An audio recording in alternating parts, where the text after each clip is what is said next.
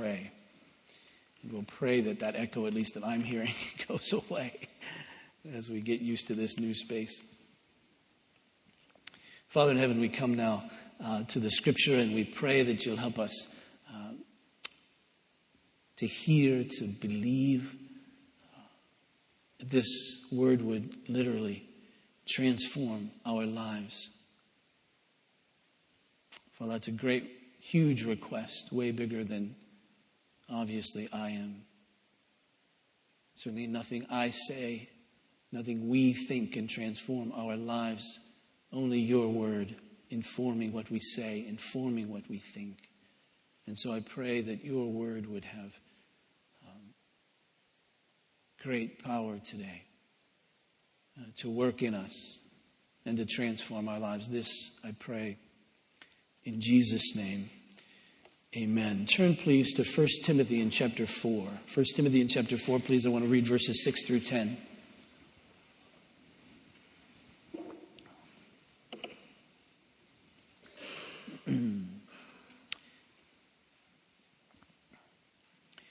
Hear the word of God. Verse 6. If you put these things before the brothers, you will be a good servant of Christ, being trained in the words of the faith and of the good doctrine that you have followed. Have nothing to do with irreverent, silly myths. Rather, train yourselves for godliness. For while bodily training is of some value, godliness is of, some, is of value in every way, as it holds promise for the present life and also for the life to come. The saying is trustworthy and deserving of full acceptance. For to this end we toil and strive because we have our hope set on the living God, who is the Savior of all people, especially of those who believe. Now we've been mentioning as we've come to this letter, First Timothy, over and over again its purpose, and that is to teach Timothy and thus the church in Ephesus, thus us, how we're to behave as the church. But there's one point that we keep coming back to because it lays the groundwork, the foundation for everything the apostle is saying here, and that is that the church is a pillar and support of the truth that comes from verse 15 in chapter 3 that the church is a pillar and support of the truth. Now we need to realize how countercultural that expression was then and is now. Countercultural then because to think even then that any one group of people would have the truth was astounding. People in those days outside of Israel worshiped all kinds of God, except gods, accepted, were tolerant of the worship of, of many, many gods. Uh, so it was countercultural then to say there is one truth that applies to all people at all times, a truth that transcends the culture, a truth that transcends a generation, a truth that transcends even a race or a nation of people. And so we're to be a pillar in support of that truth. Even now, and perhaps even more, that statement is countercultural. That is to say that people don't have a category in their brains in these days that there would be one truth that transcends generations, transcends culture, transcends race, transcends status, transcends everything. That, that there is one truth that is true for all people in all times.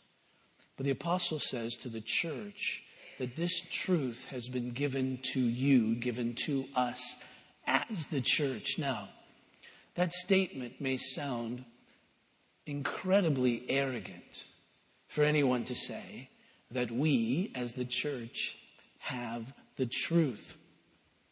Now, let me tell you why it isn't arrogant to say that.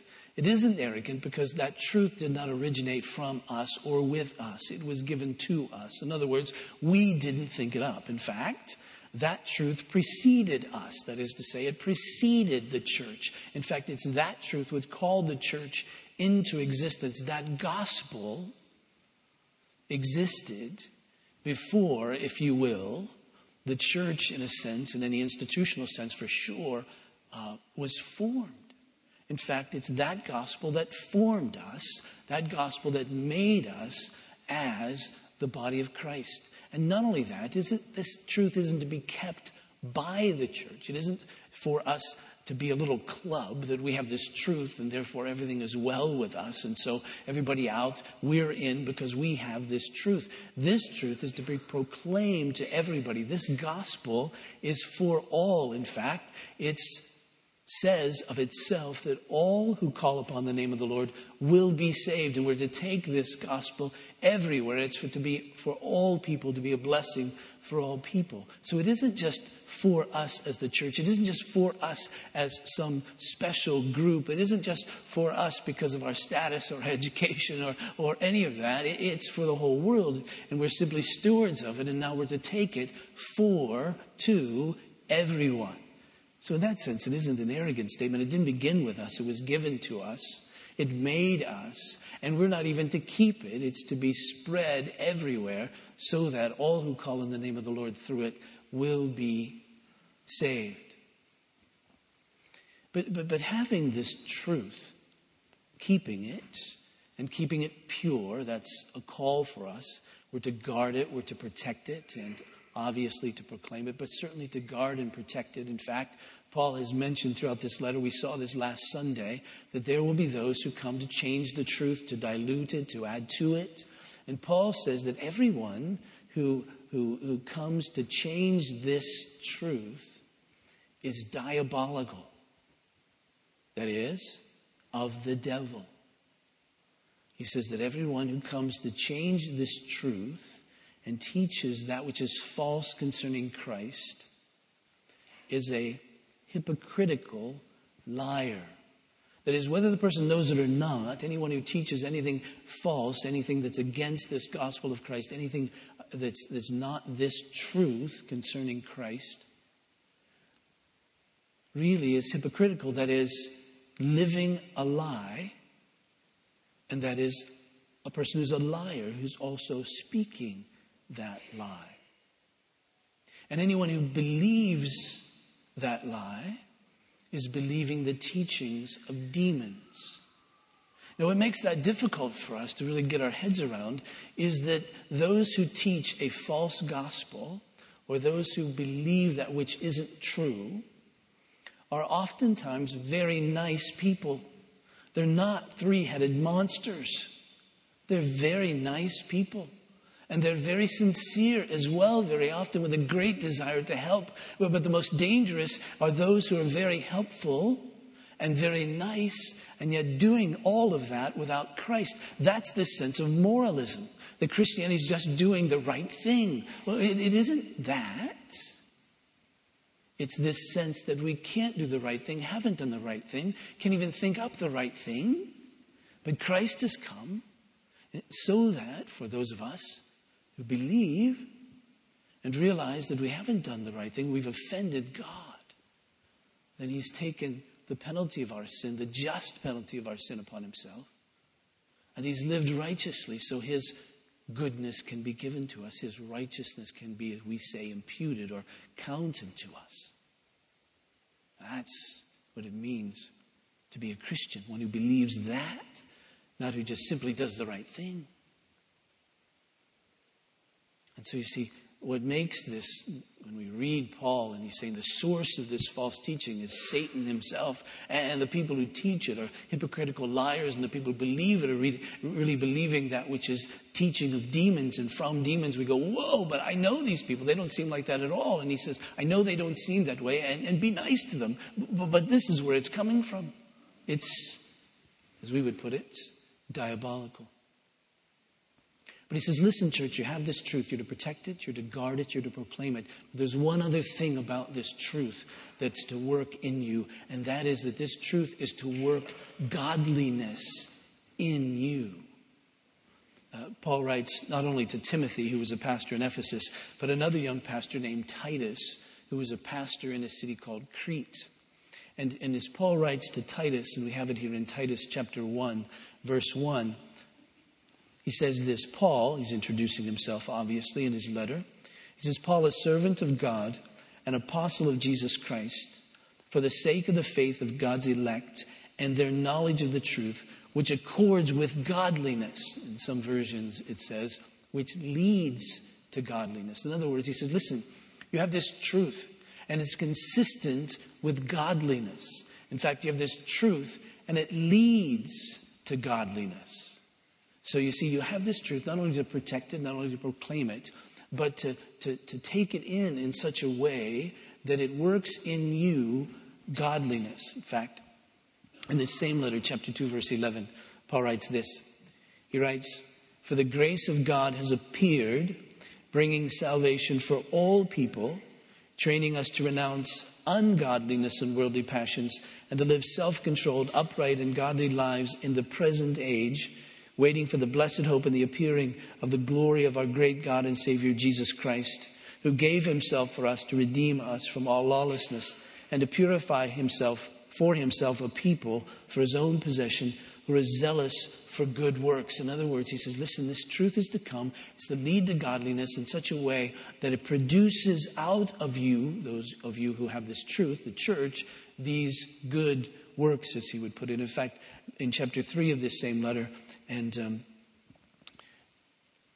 uh, verse 8, it says, This saying is trustworthy and I want you to insist on these things so that those who have believed in God, that has taken this truth and believed it, believed in God, may be careful to devote themselves to good works. And then Peter puts it like this in 2 Peter uh, in chapter 1, verse 3. Peter writes, His divine power, that is God's divine power, has granted to us all things that pertain to life and godliness. So he says, listen, the very power of God has come in such a way to um, uh, give to us everything that pertains to life and godliness. And this comes through the knowledge of Him who called us to His own glory and excellence. He says, listen, you have everything that you need for life, you have everything that you need for godliness. And this comes through the very power of God. And this power of God comes through this knowledge of God that you have. In other words, if you have this knowledge of God, then you have all that you need to live life and to be godly. And so, Paul says to us, church, you have this truth. You're a pillar in support of the truth. Yes, to guard it. Yes, to proclaim it. And yes, also, since you have it, it's to live in you in such a way that it produces godly people, godly followers of Christ. That's really a redundant phrase, but we can use it anyway. Godly followers of Christ. So the question then is what is this godliness? Paul says in the passage that we read, he says, rather, verse 7 at the middle of verse 7, train yourself for godliness. For while bodily training is of some value, godliness is of value in every way where we could say godliness is of value for everything. And he says, as it holds promise for the present life that is right now, but also, he puts it, for the life, for the life to come. And he's speaking really to Timothy first and then to us second. He's, speaking to Timothy as a, as, a, as a pastor of this church. And he says, Timothy, what the church needs is your godliness. He doesn't give Timothy, as the pastor of the church, a plan. How can you grow the church? Seven ways to grow your church. He doesn't give him, a, a, a, you know, a seminar on how to do administration. He doesn't give him all of these little things that are valuable, no doubt, and good things for pastors of churches to talk about. I trust even then they talked about some of these things. How do we, how do we do all this? But he says, listen, Timothy, what's most important for you as the pastor of the church, what's most important for the church from you is that you're godly quoted before an old dead Scotsman named Robert Murray M'Cheyne, who asked a question to a group of pastors. And he said, this was about in the 17th, 18th, 18th century. And he said to them, What is your people's or your church's, your congregation's greatest need of you? And after the great discussion took place of all kinds of things listed, he simply said, very personally and autobiographically, he said, My people's greatest need is my personal holiness. And that is true. And that's true for all of us. If you're a husband, your wife's greatest need is your personal holiness. If you're a wife, your husband's greatest need is your personal holiness. If you're a Employee, your employer's greatest need is your personal holiness. You see, you can take this in every direction. Because this holiness, this, this godliness, is profitable in every area, in every circumstance of life. Because you see, it's, it's more this godliness. It's more than just Christ like character. It's not less than that. When we think of godliness, we think of being like God, being like Christ, godly, Christly, if you will. That's the way we ought to be, as opposed to worldly, that is like the world. And so we want to be like God, we want to be like Christ, have that character in us. And of course, the scripture speaks of, of, of that over and over again. For instance, in Romans in chapter 8, when God speaks that great word to us about working everything together for good, what's the good that He's working everything together for? Notice how He puts it in verse 28 of Romans chapter 8. He says, And we know that for those who love God, all things work together um, for good, for those who are called according to His purpose. For those whom he foreknew, he also predestined to be conformed to the image of his Son. You see, that's the good that God is doing through everything that takes place in the world of, the life of a believer, a follower of Christ. Everything will produce good. And the good that's produced is He's conforming us to the image of Jesus. You see, we're created in the image of God. Jesus is the perfect manifestation of the image of God. And he says, what you're going to be ultimately is like him. And so everything, understand, church, everything as a believer in Christ is working in such a way to conform you to that Christ likeness, that very character of Christ. In fact, when Paul writes to the church in Galatia, he says two things. One, which is very familiar to us, the other, not so much, but it leads in. In Galatians, in chapter 4 and verse 17, uh, Paul, or verse 19, Paul says this to them. He says, My little children, children, for whom I am again in anguish of childbirth until Christ is formed in you. So if you would have asked Paul what he wanted for the believers in Galatia, he would say, I'm praying, and my prayer is so is, is as earnest, if you will, as a woman giving birth to a child. And that earnestness, what I'm giving birth to, I trust, is that Christ be born in this group of people, corporately and individually, and manifest his presence among them. That Christ be formed in them, meaning that they be like Christ, have that kind of character. And then he goes on in what is very well known to us to speak of what he calls the fruit of that, which is the fruit of the Holy Spirit. And he said, Here are those characteristics, that Christ likeness that I'm praying is formed in you. And he says, The fruit of the Spirit is love and joy and peace and patience, kindness, goodness, faithfulness, gentleness, self control, and so forth. These Christ like characters. And all that is true and all that is important for us to be. But when we talk of godliness, there's something broader than that. It's not less than that, but it's more than that. Because it not only includes that activity of obedience and being like Christ, if you will, acting like Christ, but it also includes the heart of the matter.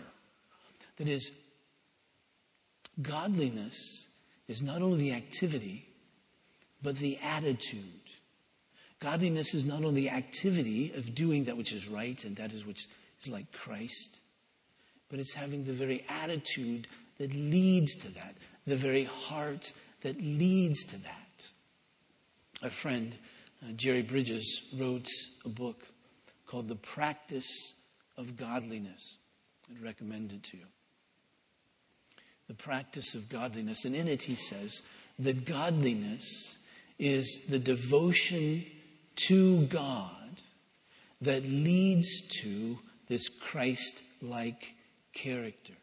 But it begins as a devotion to God that is a loyalty, a zeal, a commitment, a, a consuming, as he would put it, consuming passion for God, this sense of godliness. William Law in 1729 wrote a book called A Serious Call to a Devout and Holy Life. a serious call to a devout and holy life. I would recommend this book to you as well. It will eat your lunch. He writes this, and I say that after it had eaten mine on various occasions breakfast, lunch, and dinner. Um, he writes this The devout or godly man, woman as well, remember 18th century. The devout or godly man, therefore, is one who lives no longer to his own will or to the will of God. I'm sorry, but solely to the will of God. Lives no longer to his own will or to the way and spirit of the world, but solely to the will of God. He considers God in everything and he serves God in everything. He makes every aspect of his common life into an aspect of piety by doing everything in the name of God and to his glory. In other words, he said this godliness is in fact this devotion to God, where your whole thinking, your whole desire of your life, your commitment is to him. What would please him? What would honor him? That's the motivating force in your own life. Now, in the book, The Practice of Godliness, Jerry lays out like this. He says this devotedness to God is based upon or sourced or grounded in three different aspects, three different elements. That is, in order to really be devoted to God, to, to have Him as the focus of your thoughts, the focus of your desires, the focus of your will, the focus of your life, says these three elements must be there. One, there must be a fear of God. Number two, there must be a deep and abiding sense of the great love of God for us. And we must be gripped by that. And then, thirdly, those two then lead into this devotion for God, this desire to live and to be in His very presence, this desire to know Him above all things. Now, we talk about this fear of God, of course. We, are, we aren't saying that we should live in anxious dread, that kind of being afraid of God. No, there's always a tension with God. Because He's God. And there's always a sense, on the one hand, of familiarity with Him as believers, but always also this sense of, of, of He's God. The Apostle Peter speaks of this when he says that we should live in some sense of reverent fear. Um, but remember, He's God. The author of Hebrews says, yes, we have this reverent fear of Him, but, but, but remember, He's a consuming fire. And so there is this tension there between this anxious dread and, and this familiarity with Him. But, but, but, but when, Jerry, and when the scripture speaks of the fear of God in the life of one who's a believer, it isn't this anxious dread because that's been taken away by the work of Christ, by the death of Christ. And so now we can enter into His presence with confidence, knowing that He's not going to cast us out, knowing that we're no longer under His wrath, and that because of the work of Christ. But, but this sense of, of reverence before Him to realize that He is God and we are not. And when we begin to take that in of who he really is in all of his majesty and all of his glory. It's no wonder that the Proverbs says that the fear of God is the beginning of wisdom. What does that mean? It means when we really get who God is, then we come to him for everything. That's wise. Once we get who God is, that He's the creator of all that is, that He's the one who defines us, that He's the one who gives life, and all of that, once we get that about God, who else would we go to to help us with life? Who else would we go to to help define who we are? Who else would we go to uh, to direct our lives other than God? That's the fear of God. That's revering Him. That's honoring Him as God, saying, You're God, so I'm going to sit at your feet. I'm going to bow before you. I'm going to commit and submit everything of my life to you. That's wise. And that means that you get who God is. John Murray, a theologian of another generation, put it like this He said, The fear of the Lord is the soul of godliness. Because once we get who God is, then we have this fear, this reverent awe of who He is. And that leads ultimately to obedience. Because you see, we worship that which we fear, and we obey that which we worship. If you're afraid of the dark, even in that sense of anxious dread, do you realize there's a sense in which you've elevated darkness to a God in your life that you worship, you fear, and you ultimately obey. If there's a dark space, you won't go there. If you're afraid of water, you've elevated water to such a degree that you said, it's going to dictate my life. If there's water there, I'm not going. Right? What you fear you see? What we hold in awe, what we revere, we worship. And what we worship, we ultimately then obey. Some hold success in great fear, awe. Say, oh, that's it. Success. And we elevate success to a place of worship. That which we fear, success. We worship. That which we worship, we obey, therefore, that desire for success dictates how we live our lives. You just fill in whatever idol you want in there, and whatever we fear, whatever we revere, whatever we honor, we worship, whatever we worship, then we obey. And the point of devotion is to say that, that is to be God. So we need to come to a place where God is the one whom we fear, the one we honor, the one, the one that we worship, therefore, thus, then to obey Him. And, and, and then Jerry goes on to say this. He says, listen, in order to really be devoted to God, not only do you have to, to fear Him so that you know that He should be the focus of your whole life, but, but also that you need to come to grips with His love for us. Because when we see the very love of God in the cross of Jesus, this is love, not that we loved God, but that He loved us and gave His Son as an atoning sacrifice for our sins. Once we get that, once we see that in the gospel, what we're really seeing then is the majesty of God. We're seeing the power of God, and we're seeing in great depth the holiness of God and His love right there on the cross. We see his holiness because he can't abide sin, and so he deals with it. And we see his love because he can't abide to see sinners whom he loves be condemned forever. And so, therefore, on the cross, we see this great love of God, where he takes the penalty for our sin upon himself. So moved by that was the Apostle Paul that he wrote this in 2 Corinthians chapter 5, verse 14. He writes, For the love of Christ controls us because we've concluded this that one has died for all, therefore all have died. And he died for all that those who live might no longer live for themselves, but for him who for their sake died and was, ra- was raised. He says, This love of God controls us, compels us, grabs us, captivates us in such a degree that once we get that, how could you follow another? How could you trust another? How could you love another? How could you worship another? How could you be devoted to another? That's a question I ask myself every day. Christ has died for me. Look at who God is in that. Why would I ever follow another? I usually ask myself that right after I've sinned. How did, why did I do that? Don't I fear him? Don't I know this grip of love? Am I not gripped by it? And the end result then is this devotion that we have for him. Jerry Bridges puts it like this he says, So we see that devotion to God begins with the fear of God, with a biblical view of the majesty and holiness that elicits a reverence and awe of him.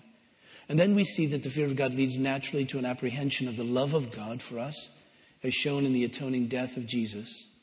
And as we contemplate God more and more in His majesty, holiness, and love, we'll be progressively led to the apex of our devotion the desire for God Himself to say that no one other than God can satisfy us. The psalmist over and over again poetically put it. The Apostle Paul, who had been a murderer of Christians, came to that very place in his own life. Listen to how he puts it in Philippians in chapter 3. In verse 8, he said, Indeed, I count everything as lost because of the surpassing worth of knowing Christ Jesus my Lord. For his sake, I've suffered the loss of all things and count them as rubbish in order that I may gain Christ and be found in him, not having a righteousness of my own that comes from the law, but that which comes through faith in Jesus Christ. The righteousness from God that depends on faith. And here he says all of that for this point, verse 10, that I may know him. He says, There's nothing that can satisfy me other than knowing him. I must know him. Look at who he is. Why would he not be the object, the focus of my very life? That's this devotion. This devotion leads then, if you will, to worship. This worship then leads to obedience. Now, Paul says you need to train yourself in this godliness. Again, First Timothy in chapter 4 and verse, uh, verse 8, verse 7. Rather, train yourself for godliness. Listen, he says, train yourself. He says, it's your responsibility. Take it up. Now, he says, that doesn't mean that the Holy Spirit isn't involved with this. Of course, the Holy Spirit's involved with this. But you make sure you're aware of this. You make sure you train yourself. You do everything that you possibly can to be trained in such a way that you're devoted to God so that you are a godly person. He said this should be the focus of your life. Train yourself for that. And this little word train comes, in fact, as you can tell from this passage, uh, the world of athletics. In Ephesus, where Timothy was a pastor, um, athletics was everything the young men in that community trained ceaselessly for what they called the games. And so everyone would know, Paul would know, everybody in Ephesus would know what that meant to them. It meant that it was their obsession. It means that it was their passion. It means that it was their commitment. It means that they sacrificed everything so they could be prepared for these games. And Paul says that's fine. That has some value, but very limited value. Godliness, on the other hand, has value in every single way. I always like to tell young kids don't let your parents sell out your godliness for sports. Don't let your training in sports be such a degree that it takes up all your time so that there's no training for godliness because then all you'll have is something that's valuable for a little while. But you see, if you don't let that happen, kids, then if you're trained for godliness, and that godliness will help you in everything, even your sports. Because you see, then you'll know how to deal with success, and then you'll know how to deal with failure, and then you'll know how to prioritize your life. But if you don't have that godliness, then whatever else you're being trained for and by will completely take over your life. That's true in everything. We spend a great deal of time in our community training for future work, for professions, for jobs, and all of that. And that's wonderful. We need that training.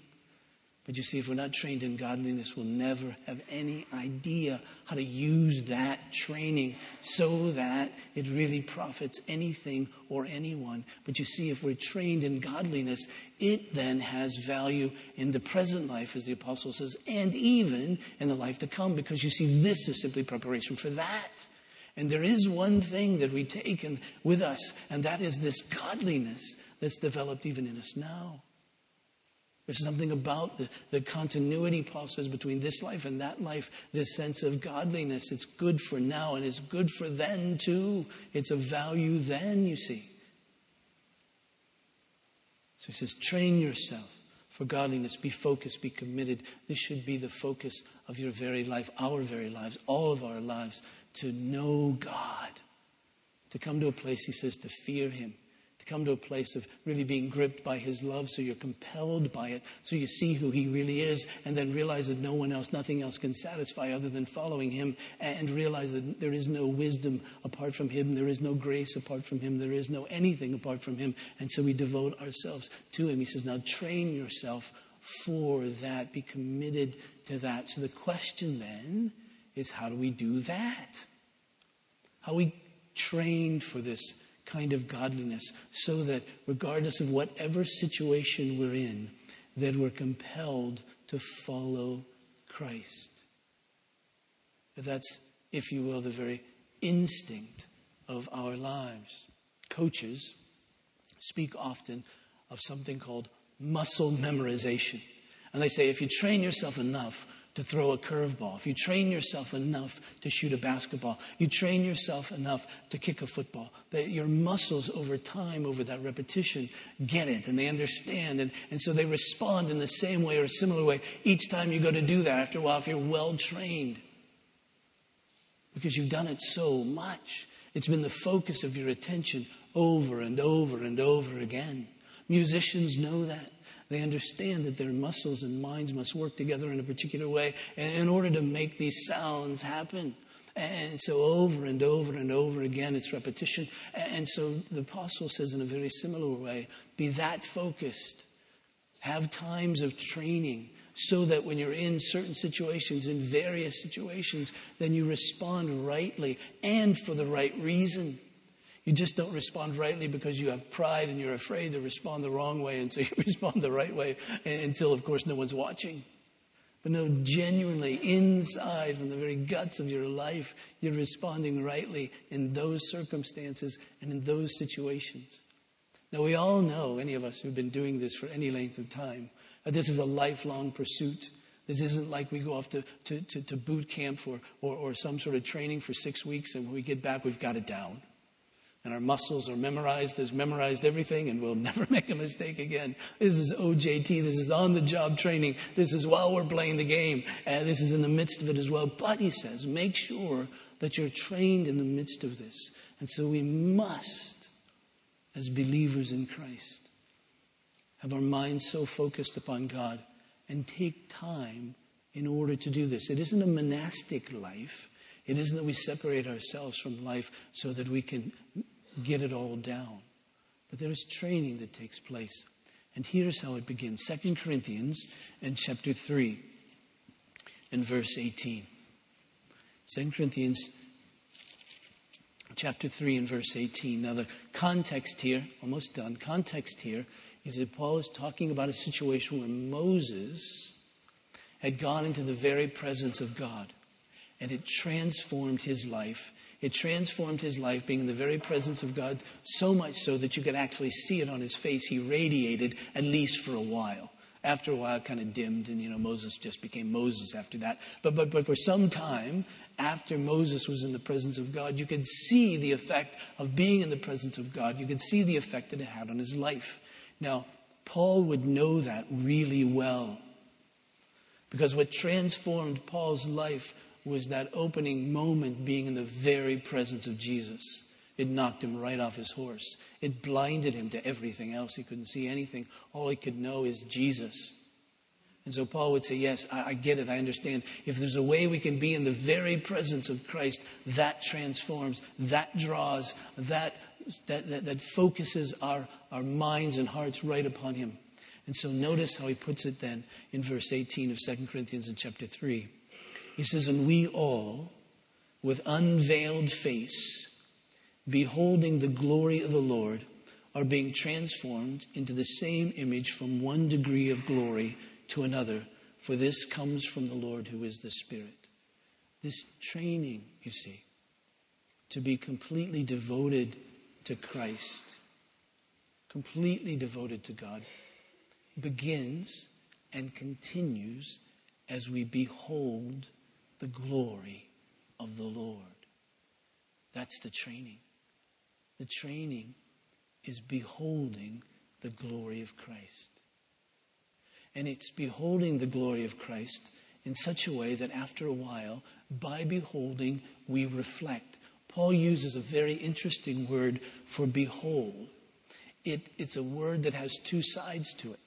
If you, have a mar- if you have a Bible with little marginal notes or whatever, it will also say reflecting. In fact, some versions don't use the word beholding first. They use it as a marginal note and said it could also mean behold. And so he says that, that we're transformed uh, not only by beholding, but by reflecting, either way. But really the point is this. If we behold, we reflect. And so we behold in such a way that we see the glory of the Lord and we're drawn to Him. He's the very focus of our life so that we reflect His glory. So once we know Him, then you see, we're able to obey Him, to reflect Him. Now, how do you do that? How do you behold the glory of the Lord? You know the list. There's no magic to this. There's no great, deep, profound anything here. You all could finish my sermon. So I won't do more than give you the list. The question is, are we going to do it? The question is, are we going to take upon ourselves this training? The list is this that we see the glory of Christ in the scripture. And so we read it. We don't read it. We don't see the glory of Christ. We don't see the glory of Christ. We don't behold him. We don't behold him. We don't reflect him. And so we read it, we study. That's why we do Bible studies all the time around here. That's why we talk to you about reading through the scripture. That's why we, we preach the way that we do. the way we have Sunday school classes, all of that. Because you see, we must behold the glory of the Lord, and He is revealed to us in the scripture. And so, so we behold it. We think through even the gospel. And there we see the glory of God in the face of our Lord Jesus Christ. We see the majesty of Christ. We see the justice of God. We see His holiness. And we see the very love of God. And so in this, and we see it too, this beholding the glory of the Lord as we bow to pray. Because you see, that's out of fear of the Lord and, and out of being gripped by His love. We know that He's going to hear us because He loves us, and we know that He loves us because of what Christ has done. And, and thus we revere and, and fear Him, if you will. We honor Him. And so we bow and say, Help me, teach me. The fear of the Lord is the beginning of wisdom. We bow to pray. And so we spend time beholding Him even as we make our requests. We know it too in the context of worship.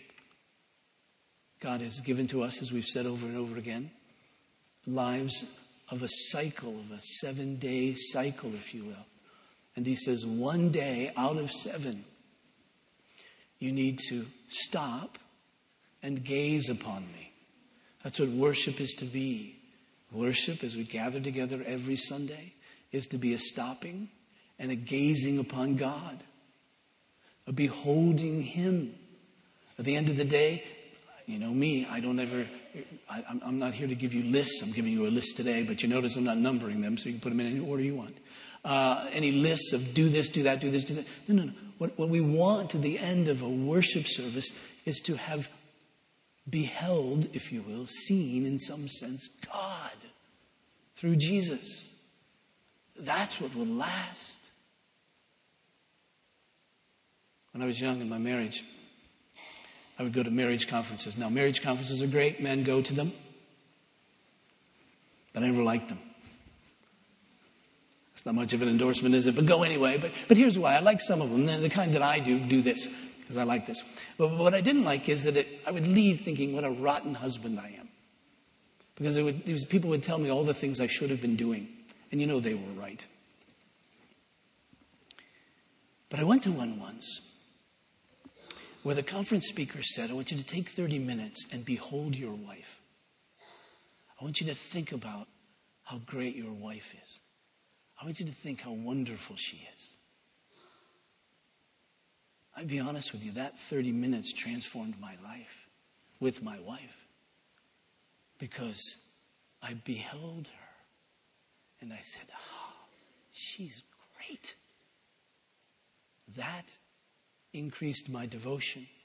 And when you're devoted, you see, you'll find ways. You'll find ways. You'll live it out. When it's the focus of your life, when it's the passion of your life, when it's the desire of your heart.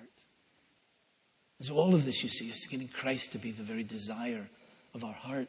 So we read of him and we pray to him. And, and then we fellowship with each other because you see, I see Christ in you as you reflect him.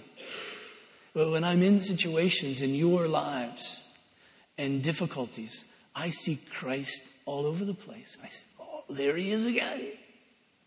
I don't know how this person can be loving in that circumstance. That's Christ. I don't know how this people, this person can be faithful in that circumstance. That's Christ. I don't know how this person uh, can, can, can, can, can be compassionate in this circumstance. That's Christ. I see it. You've beheld him. You reflect him. I see it. That helps me. And then even as we step out to obey, you see, as we step out to obey, even Jesus says, when you follow me, when you obey my commandments, I'll manifest myself to you. John 14, uh, verse 21. Uh, John writes this, whoever has my commandments and keeps them, he it is who loves me, and he who loves me will be loved by my Father, and I will love him and manifest myself to him. See, the key to godliness is devotion. The key to devotion is beholding the glory of Christ.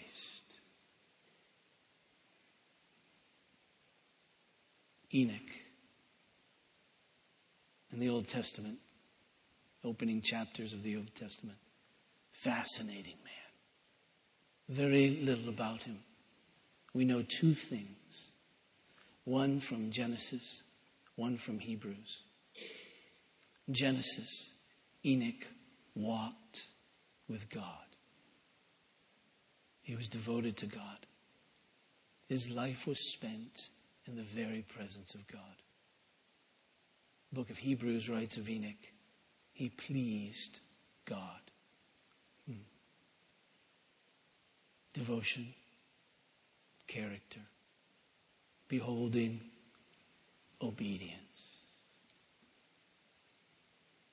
We must train ourselves for godliness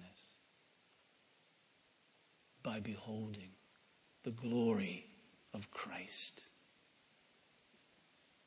Let's pray, Father. Pray for me, for us, that we would be that, that you would enable us to behold Jesus. So I pray that you would reveal him to us every time we open the scripture. God, I pray that it's clear that we see him. I pray that every time we bow to make our prayers to you, that we are dependent upon him, we see him. And Father, I pray that when we're in fellowship together, that we see Him. And I pray that when we worship, that that which comes from our worship is that we behold the glory of Christ.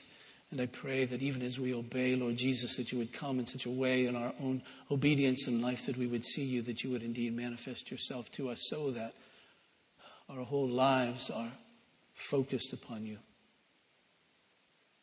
Father, I know that there are those among us who are in difficult straits, difficult circumstances, some facing surgery, some grieving, some facing unemployment or underemployment and financial needs, some in very difficult relationships, be they friendships or marriage or other family relationships. God, they're just deep and difficult.